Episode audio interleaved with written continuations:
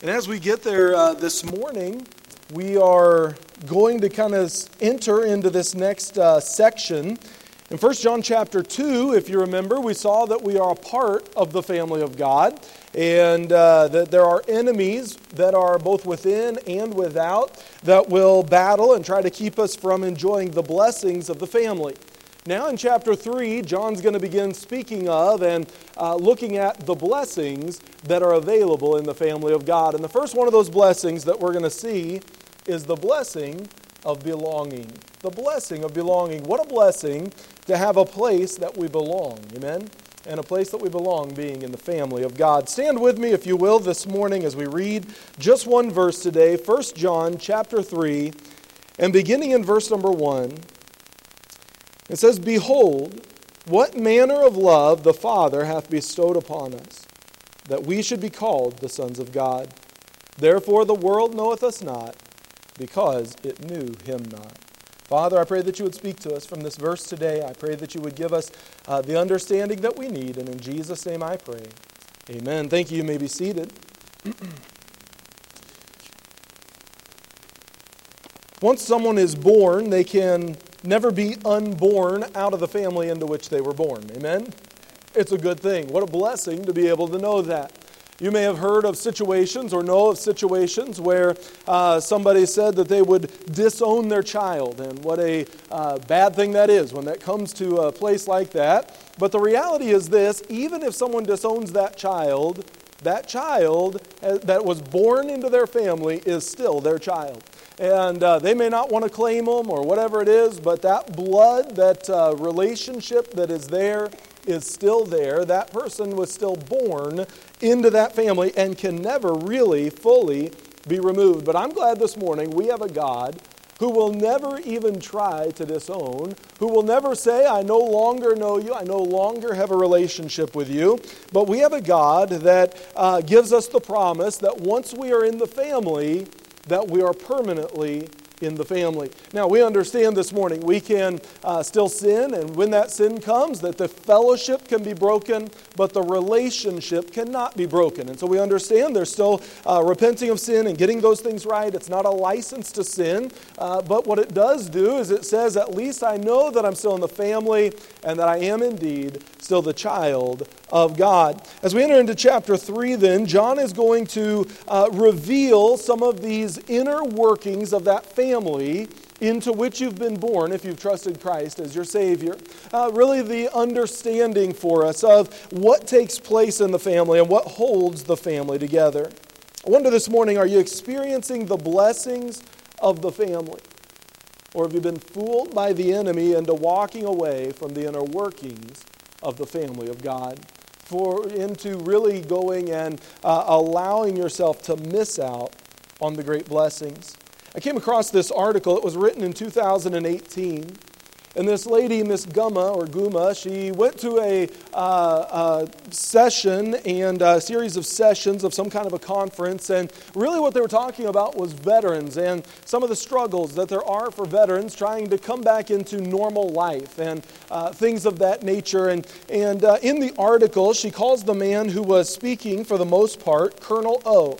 And uh, so I'll just stick with that. Uh, he was a Vietnam veteran and he was a chaplain. And uh, in his address that he gave on that particular day, he gave a series of reasons that many veterans struggle to really kind of fit back into society, to find a place of belonging, as it were. Number one, he said that in the military, there is a sense of purpose. He said in the military, when someone has that sense of purpose, they go to work every day, they know what their job is. They have a job, they have a duty, and not only that, they understand the importance of that job. And so they go, and it gives them purpose to life. It gives them a reason, it gives them a motivation to go forward. And they know that if they do not carry out their job, that it will affect those that are around them, and those others who need to be able to carry out their jobs won't be able to if I don't get my job done in a right manner. He said, number one, the military life is a life of purpose. He said, number two, the military life is a life of community or a life of belonging. He said there's a sense there in which uh, that community works together and they labor together. And, and he said that these soldiers, they knew who they were and where they stood with others in their command or in their community when they were in the military. So he said the hard part, or one of the hard parts of coming out of the military, is that this person comes into a life where they don't have that same sense of who they are. And they don't have the same sense of where they stand with others. And they don't have the same sense of exactly what those relationships are, and they lose that sense of belonging oftentimes. So when they come out of the military, they can lose a sense of purpose, they can lose a sense of belonging. But then, number three, he said that there is in the military a sense of intimacy. He explained how soldiers not only knew the members of their command or their community, but how they stood by each other and they supported one another. And through the most difficult of circumstances, they may not always see everything eye to eye, but there was a certain support that was there. There was a certain recognition that, uh, you know, this weekend or uh, next week or next month or certainly in the next year, I could be in the foxhole with this man next to me. And, and we have a sense of relying on one another. That they would watch one another's back, they would care for one another, that there was a, a sense of caring, a sense of intimacy. Colonel O noted that after the soldiers left the service, they generally did not feel this sense of community any longer. He said that is really one of the greatest uh, things that, that hurts and damages and is hard for many of these soldiers, and that's why they have a hard time adjusting to normal life. Colonel O said this is when the, uh, when the dilemma of where do you belong when you no longer belong begins to set in. And he said these men who have served and, and women who have served in the United States military, they start to wonder where do I fit when I no longer fit anywhere? And because they can't find the answer to that in themselves, they often begin to have an emptiness and they begin to look to alcohol or to drugs or things of that nature. And, and he said this is really the great need is there must be somewhere for that person to fit. He said the soldier feels lost without the sense of values given to them and lost because what they believe is not what others believe. And I started thinking about that and I thought, you know, a Christian is not so far different. You know, a Christian, we go out into the world around us and we find that what we believe, when we bring it back to the Word of God, is just not exactly what others believe. We find that we need a place of belonging, but the Bible tells us that we are aliens, that we are strangers here in this world. This world is not our place of belonging. But you know, we have a God in heaven who understood the need for community, the need for relationship, the need to belong. And so he created on this earth a little piece of heaven called the church. And He gave us a place to be able to fit, a place to be able to belong, a place to be able to come together and, and find a community of believers who we believe the same thing. Oh, we don't always see everything the same way, and we don't always uh, agree with exactly how we might do this or do that, and we might see some things that we say, you know, that's not my preference. But, but in reality, we believe some certain things. We believe that Jesus is God, we believe that the Bible is reliable. I figured there'd be some amens on that. Uh, we believe the Bible's reliable. We believe that uh, the, the reality is there's only one way to heaven and that Jesus is the way, the truth, and the life, and no man can come to the Father except through, through him. We believe certain things, and, and we find that when we come together, we can lay aside the preferential differences so that we find a place of belonging. But you know, really, that only works one way. The only way that it works is when we understand the love of our God. Because you see, our belonging is not found in the opinions of others. Our belonging, our working together as a church family, it is not found in uh, merely how we see this or how we feel about that. It is not found in the ability to be able to get everybody to do the same and act the same and dress the same and think the same all the time. As Colonel O said, it is at this time when the soldier realizes they don't believe what others believe. It is at this time when the soldier feels very lonely and isolated. This person said, after hearing Colonel O speak, it became evident how every person would benefit from being embraced by the community in which they live in the manner the armed forces embraces their soldiers. You know, I read that and I thought that's very interesting, and especially a day like this where we're honoring veterans and the great need that those men have and women have as they come out of the armed forces and that they have served so faithfully, they've served so well, and, and oftentimes that sense of belonging is stripped away, that sense of purpose, that sense of unity, uh, it can be lost, that sense of laboring together with someone. And I began to think as uh, this author, who, uh, from what I could tell, I wasn't really looking uh, too very deep, but from what I could tell, there wasn't anything uh, even religious inside of this article. It was not from the perspective of a Christian looking at it. But I thought, you know, the reality is, even the unsaved world around us can see there's a need to have a sense of belonging, there's a need to have a place of relationship, there's a need for real, true, genuine love in the life of every person. We come here to 1 John chapter 3. And John is writing to these believers and he's saying to them, as he has come through chapter 2, you know what? We have a family we're a part of. And he's told us that we're born into that family. And, and he says, You've been born there. And, and, now here's some enemies that are out there. They're going to try to lure you away from the Father, the Heavenly Father. They're going to try to get you to miss out on the blessings of the family. But, and here's where we are now in John's uh, writing to these people, but the blessings are wonderful. Man, the blessings of the family are great. The blessings of the family are well worth whatever it takes to stay close to the Father.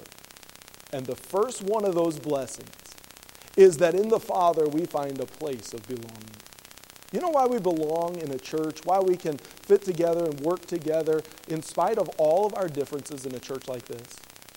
It's because our sense of belonging is not even found in the church itself. It's found in the head of the church, the Lord Jesus Christ. He is our belonging, He is our place. He is the one, and it tells us here behold, think on, dwell on, look at, behold, what manner of love. You know why we have a place of belonging? Because we have a God who has an incredible love beyond all that we could ever imagine.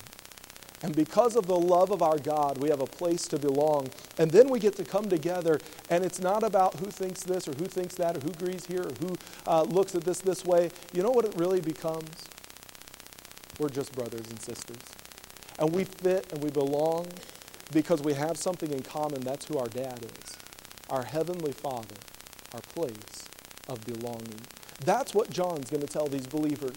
That's what he wants them to understand here in verse number one of this chapter as we enter into chapter number three, the blessings of the family. I want you to notice with me today the place of belonging which is created by the love of God. First of all, I see the manner of God's love. What is this manner that he speaks of? He says, Behold, what manner? Uh, the, the idea here is, Behold the way in which God loves. And, and so he is telling us there's a manner to it, there's a way to it. And there are some things about it that we could look at, and probably there's a hundred different perspectives that we could come from this morning to behold the manner of God's love. If we were to talk about it all day and all night, we wouldn't scratch the surface. We understand we couldn't uh, write of his love without filling all of the world with the books, John would tell us. And, and the reality is, all that he's done and all of his love and all that he is, there's no way we can fully comprehend this love that God has for us.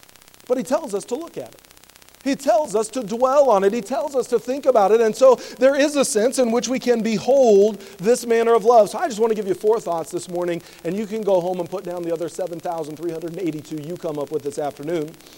Number one, the manner of God's love, it is an eternal love. His manner, his way in which he loves is eternally. Aren't you glad that the Bible tells us that before eternity past ever, uh, before time ever began in eternity past, that God the Father had already decided that He would love? What an incredible reality. That before he ever created Adam and Eve, he already knew that his son would have to go to the cross and that Jesus would come and take on the form of man and become a man, not just the form, but he would become man and be 100% God, yet 100% man, and that he, as the God man, the representative of the whole human race, would go to that cross and die. He already knew it, but he'd already chosen to love. It's an eternal love, it's an incredible love. Not only was it eternal in eternity past, but it's eternal as we look forward to eternity future. Aren't you glad we don't have to worry about someday in about a million years when we're sitting in heaven Maybe something happening and God saying, you know, I'm not very pleased with that. I think I'll just go ahead and kick you out of my sight. Aren't you glad we don't have to worry about that? We'll never get to the place, and by the way, we fail so often in this life.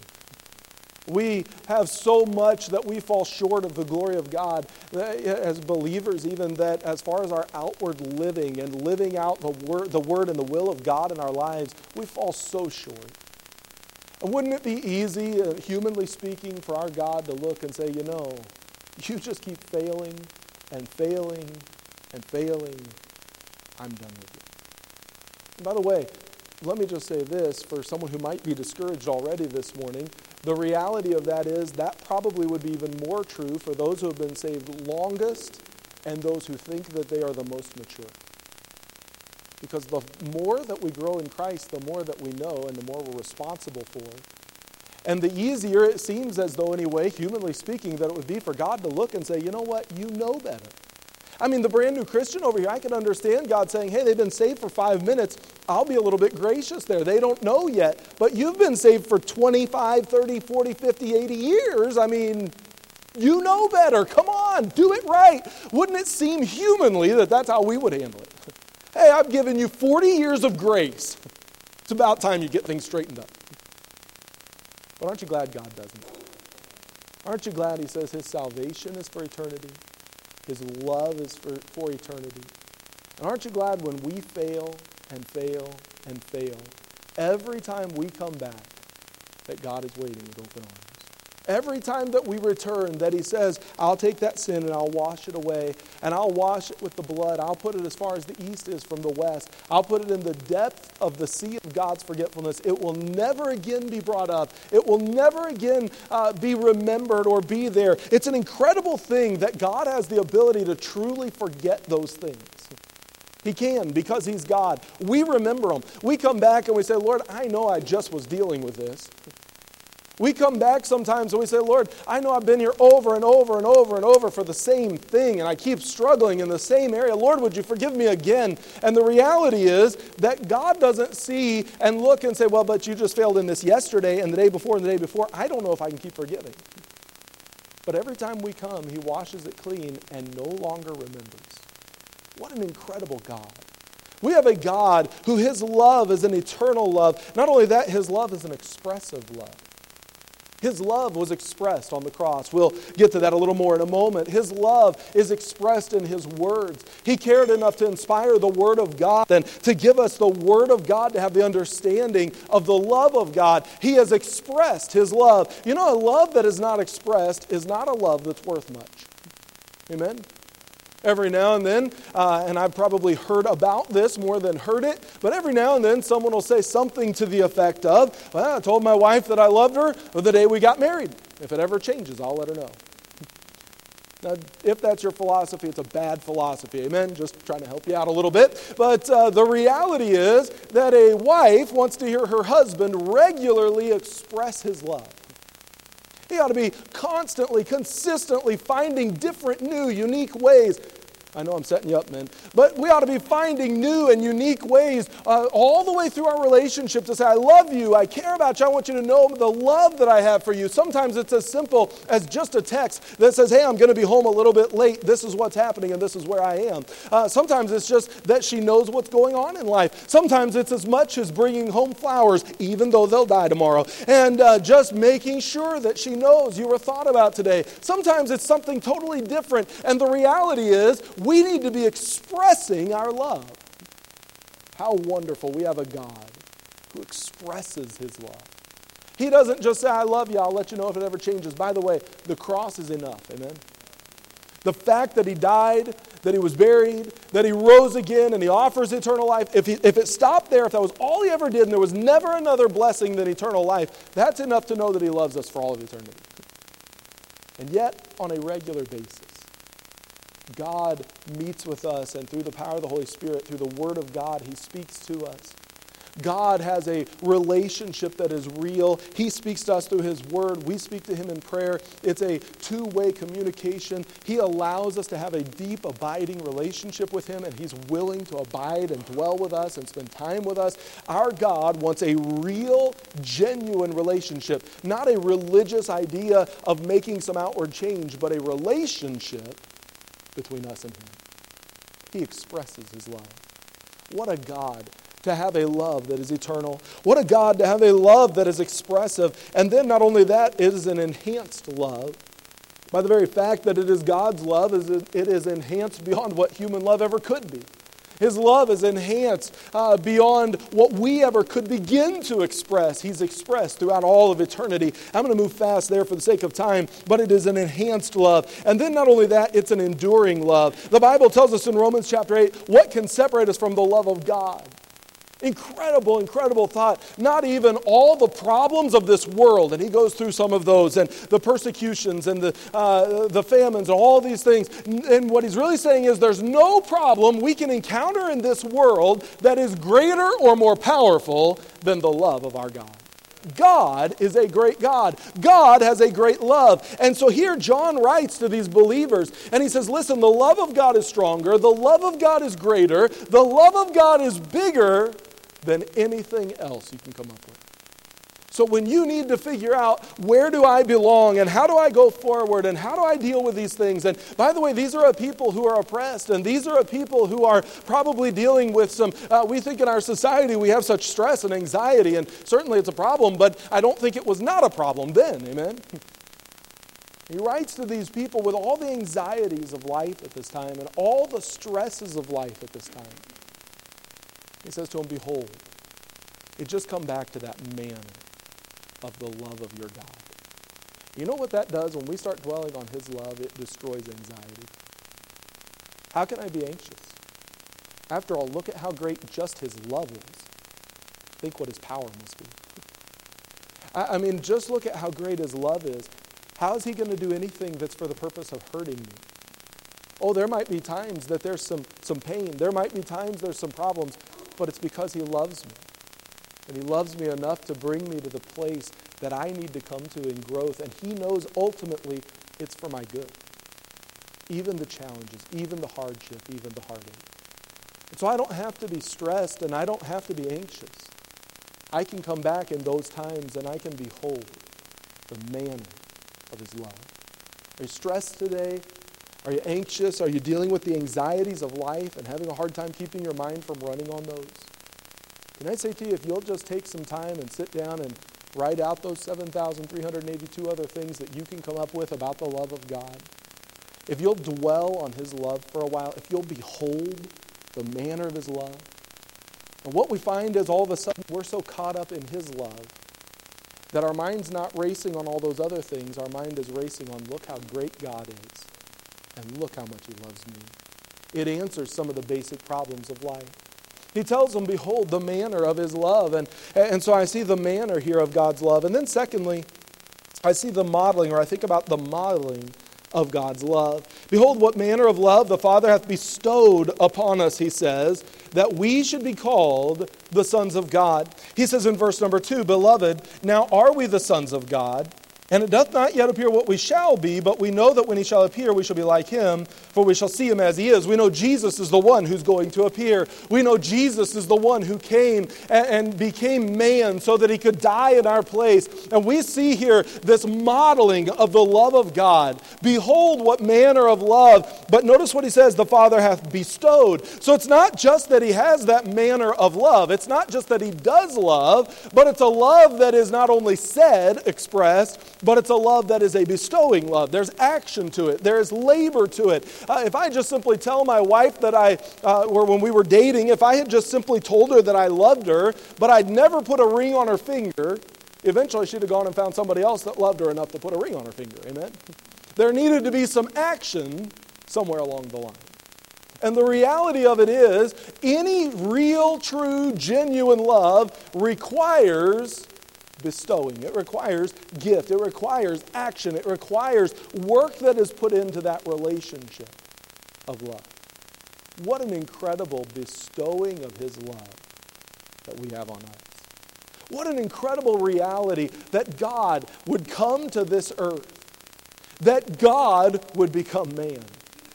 A lot of men have been trying to figure out for all, really all down through history, all the way back to Adam and Eve. Man has been trying to figure out how to become God. Eve partook of the fruit because uh, Satan said, Well, uh, God, in essence, he said, God's holding out on you, Eve. You could be like God. Hey, Eve, you yourself could know those things. You yourself could be filled with wisdom. You yourself, I mean, God is holding out. You could be like him. And Eve wanted to be like a God her, herself, and so she partook of the fruit. That was the lie. And throughout history, man's been trying to figure out how do I become God? And yet, the God of heaven said, I'm willing to leave the throne of heaven to become man. You know, that alone was an incredible sacrifice.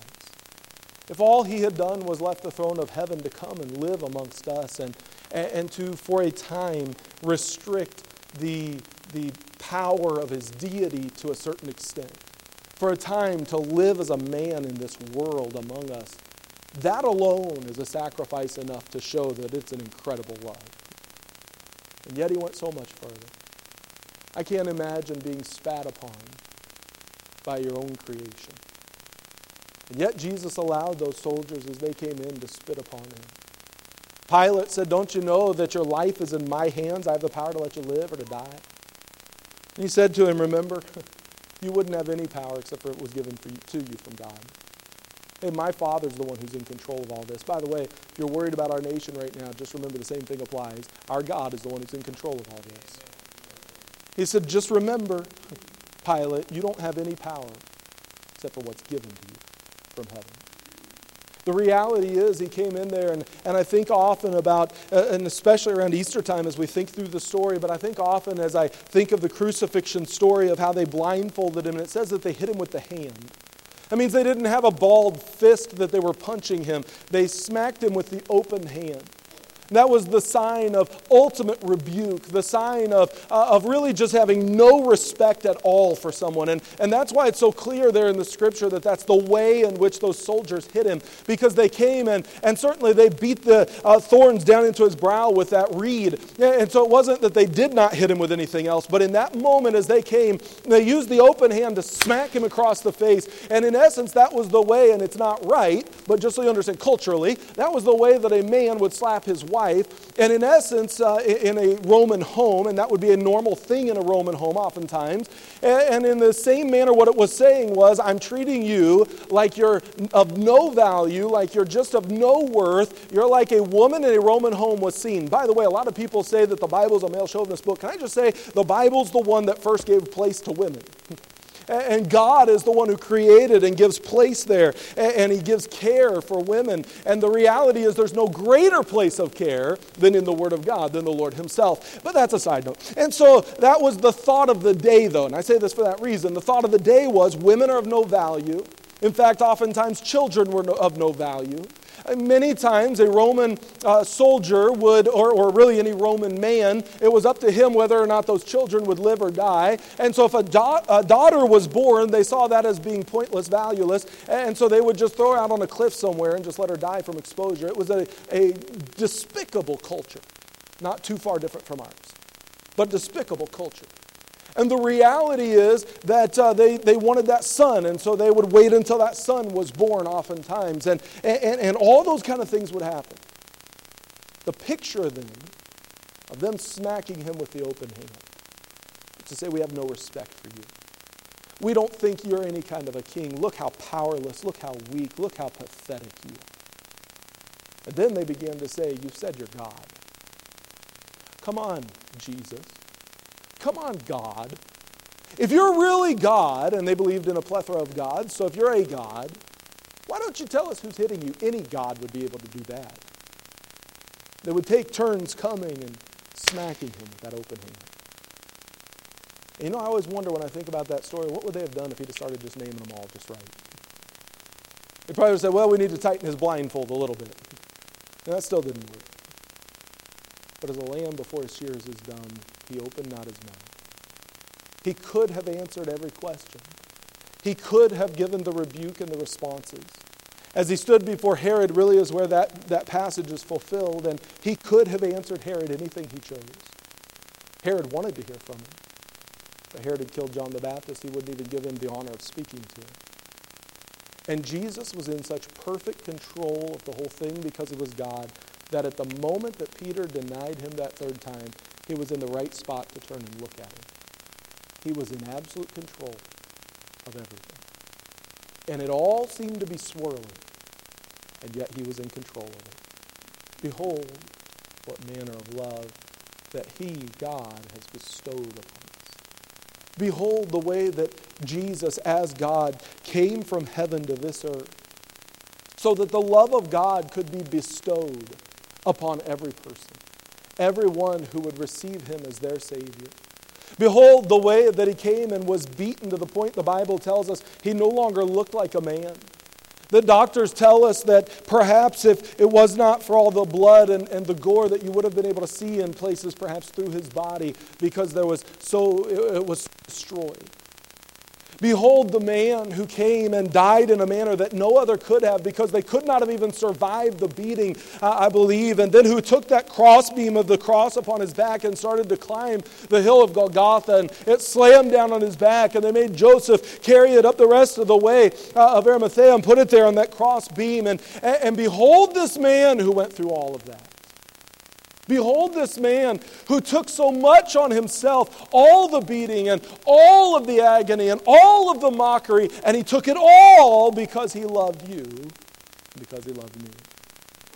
And then we imagine as they get to the top of that hill and fling him down on that cross, and nail his hands and nail his feet, hanging him up there and probably the style of a cross that would have had a very long crossbeam because of the weight, uh, several feet, and that they would put it at the edge of the hole and usually step back and allow it to free fall some three or four feet before all the weight of the cross, as well as the person, typically four or five hundred pounds perhaps, would come to a slamming halt when the end of the cross would hit the bottom of that hole. We figure that's probably what it was because the Bible tells us his joints were ripped out of joint. And that's what that would often do. He hung there for that time on the cross. And as he hung, remember his words, his words of forgiveness. Why? Because he loved you and because he loved me. The reality of it is there is no greater love. Jesus said there's no greater love than a man lay down his life for his friends. He laid down his life in the most intense, most dramatic manner that anyone has ever been able to. What an incredible love of the Father. You know, I'm thankful for the United States soldier. I'm thankful for those who have served in so many capacities. I'm thankful that they were willing to, we saw on the, the video the, the thought at the end that's so popular all gave some, some gave all. I'm thankful for those who have laid down their life that others might be free. And what an intense love that is. And every now and then we hear the stories and we hear of these great warriors who have given so much that we might be free. But you know, when they lay down their life, when the American soldier does, it cannot be a blood that is shed that covers the sins of other people. Their love is great, their love is intense. But yet, in reality, it pales in comparison to the love of our God. And I'm thankful for the soldier but I'm so thankful for the love of the Lord Jesus Christ. Behold, what manner of love is bestowed upon you. I see this morning John writes to these believers and to us by uh, way of it being in Scripture, and he says this morning, Behold the manner of God's love. He, he says not only that, but think on the modeling of God's love. Jesus is the one who modeled it, Jesus is the one who performed it, Jesus is the one who showed us the way to love. Remember, he loved even those who were his enemies, he loved even those who mocked him, he loved even those who drove the nails through his hands and through his feet. He still loved them with a perfect, intense love. Remember the love that he has. And so I see the manner, I see the modeling. And then number three, I see the matriculation of God's love. Matriculation just means the enrolling or the admitting to membership, but it didn't make sense to say the admitting to membership of God's love, so we have the matriculation of the love of God. What does it do? Bible, the Bible tells us that God's love, because of his love, we can each one become a full, complete member of God's family. You know what he wants us to do, uh, or wants to do? He wants to bring us into his very own family. Isn't that an amazing thing? The Bible tells us that at one time we are at enmity with Christ in Romans uh, chapter 5. The reality of it is, God commends His love toward us in that while we were yet sinners, He gave us His love. So God doesn't tell us figure out how to get good and then I'll love you. He tells us, I love you, and when you receive me as your Savior, I'll help you make the changes you need to in life. Come just as you are. It's an amazing thing. Here's what that passage really tells us because we're a sinner before we know Christ as our Savior, because of that sin nature that is there, and because of the fact I'm a sinner, I am the enemy of God. And God looks at me as his enemy and says, I love you. Enough, I already died for you, and I'm offering to you everlasting life. And now, what I want to do is not just wash your sin away, though that's wonderful. It's not just to give you eternal life in heaven, though that's wonderful. But I want to actually bring you into my very own family. I want to bring you in and make you my own child. And I want to treat you as a father who loves his children. And I don't just want you to be a friend. And I don't just want you to be a, a, saint in the sense somebody who's, who's saved and doing things for me, but I don't just want you to be a servant, though we serve it. I want you to become my son, my daughter. I want you to become a part of my very family. You know, there's three ways you can become a part of a family. Number one, you can be born into that family. That would be the principle of life. That's that which is natural that which happens uh, just by, by way of natural means, typically. And, and so a man and a woman get married, and the typical natural thing that happens is eventually they have children, and those children, when they are born, become a part of their family. They don't have to do anything to make them a part of their family, they're just born into the family. And you know, the Bible tells us that we are born again, that we are born into the very family of God. What a blessing to be born into his family. That speaks to the fact that we are legitimate. That speaks to the fact we're not just uh, kind of somebody that he loves and wants to treat like a child. Maybe when you were growing up, you had somebody that was like a, a mom to you. Oftentimes people say, Oh, I remember this person. They were, they were like a mom to me. I mean, they weren't my mom, but they were like a mom. Or I remember this person was like a dad to me. They just really took me under their wing and, and, and maybe even called that person mom or called that person dad. And in reality, they were just a family friend. What a blessing to have those relationships. Amen? But you know, the reality is, you still have to kind of explain it because that's not actually your mom or that's not actually your dad. They're really just a friend of the family. And you know, God says, wait a minute, it's, this isn't just we're friends and we're just kind of calling each other this. No, no, no. When you trust Christ as your Savior, then you are actually born into the family of God. You belong. It's a place of belonging. There's no one who belongs any more than you belong. And there's no one, it doesn't matter where you've been, it doesn't matter what you've done, it doesn't matter what your past looks like. There is no one that has any greater sense of belonging than you have. This is a place to belong. And so, number one, the first way that someone might enter a family is by being born into the family. The second way someone might enter a family is by adoption. This would be the principle of law. There's the principle of life, just being born. They're given life, they're a part of the family. But, but on occasion, there is someone who needs to be adopted into a family. And when someone is adopted into a family, and in our family we have twice now gone through that process, and, and they enter our family, they're just as much our children, but there is a difference. They were not born into our family, but by being adopted into our family, it's by law that they're our children. And so there has to be legal documentation. The documents are drawn up. The people sign the documents. And, and what a uh, time, at least the way it works in America, as you're waiting on that uh, birth mother to actually sign that document. And you're holding that baby saying, Oh, I hope this goes forward and this will be our child. And, and you're waiting, and, and, and there's a lot of stress in that because you know that this is something that requires a signature, it requires a legal document to be fulfilled. This speaks to legality.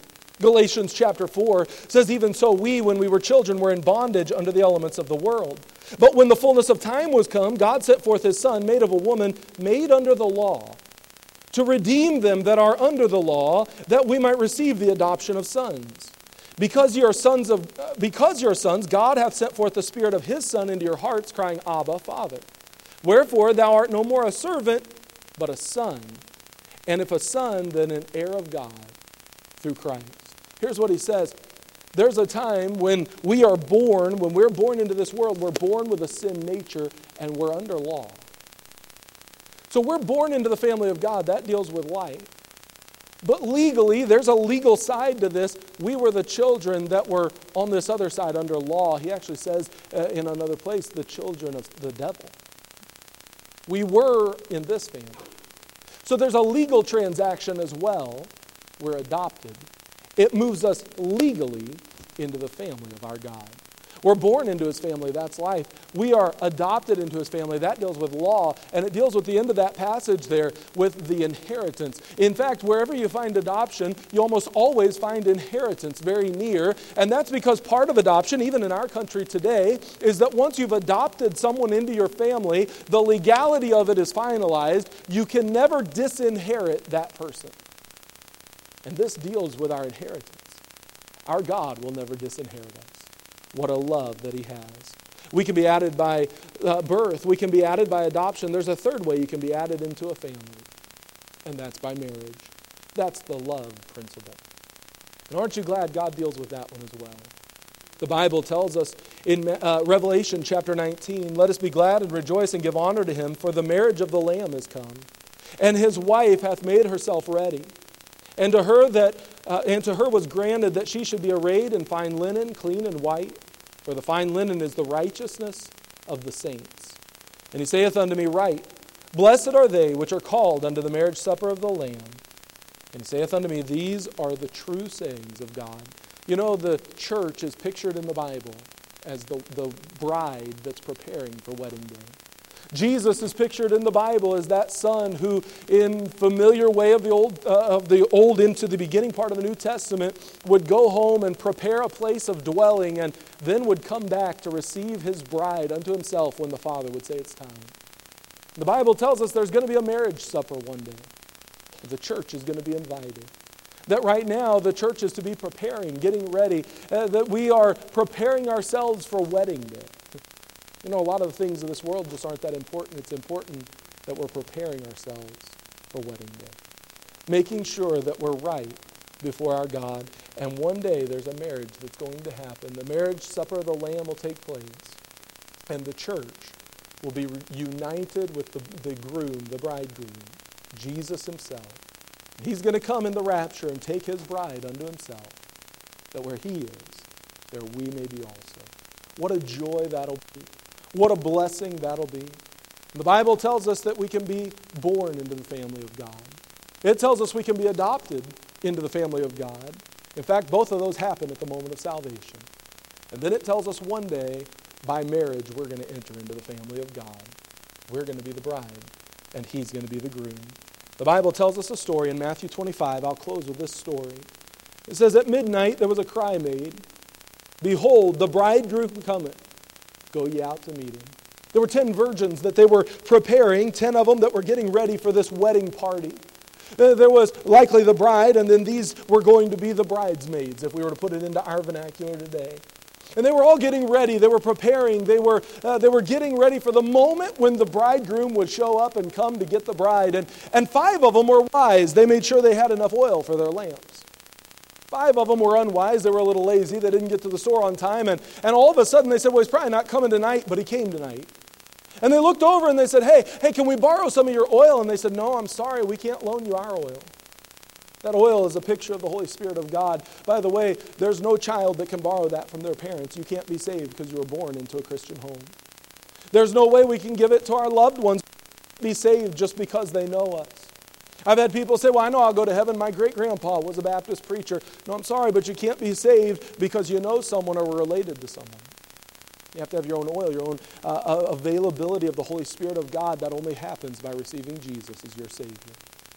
So it says that the bridegroom came and they got ready to go meet him. And it says, Then all those virgins arose and trimmed their lamps. And the foolish said to the wise, Give us your oil, for our lamps are gone out. But the wise answered, saying, Not so, lest there be not enough for us and you, but go rather to them that sell and buy for yourselves. And while they went to buy, the bridegroom came.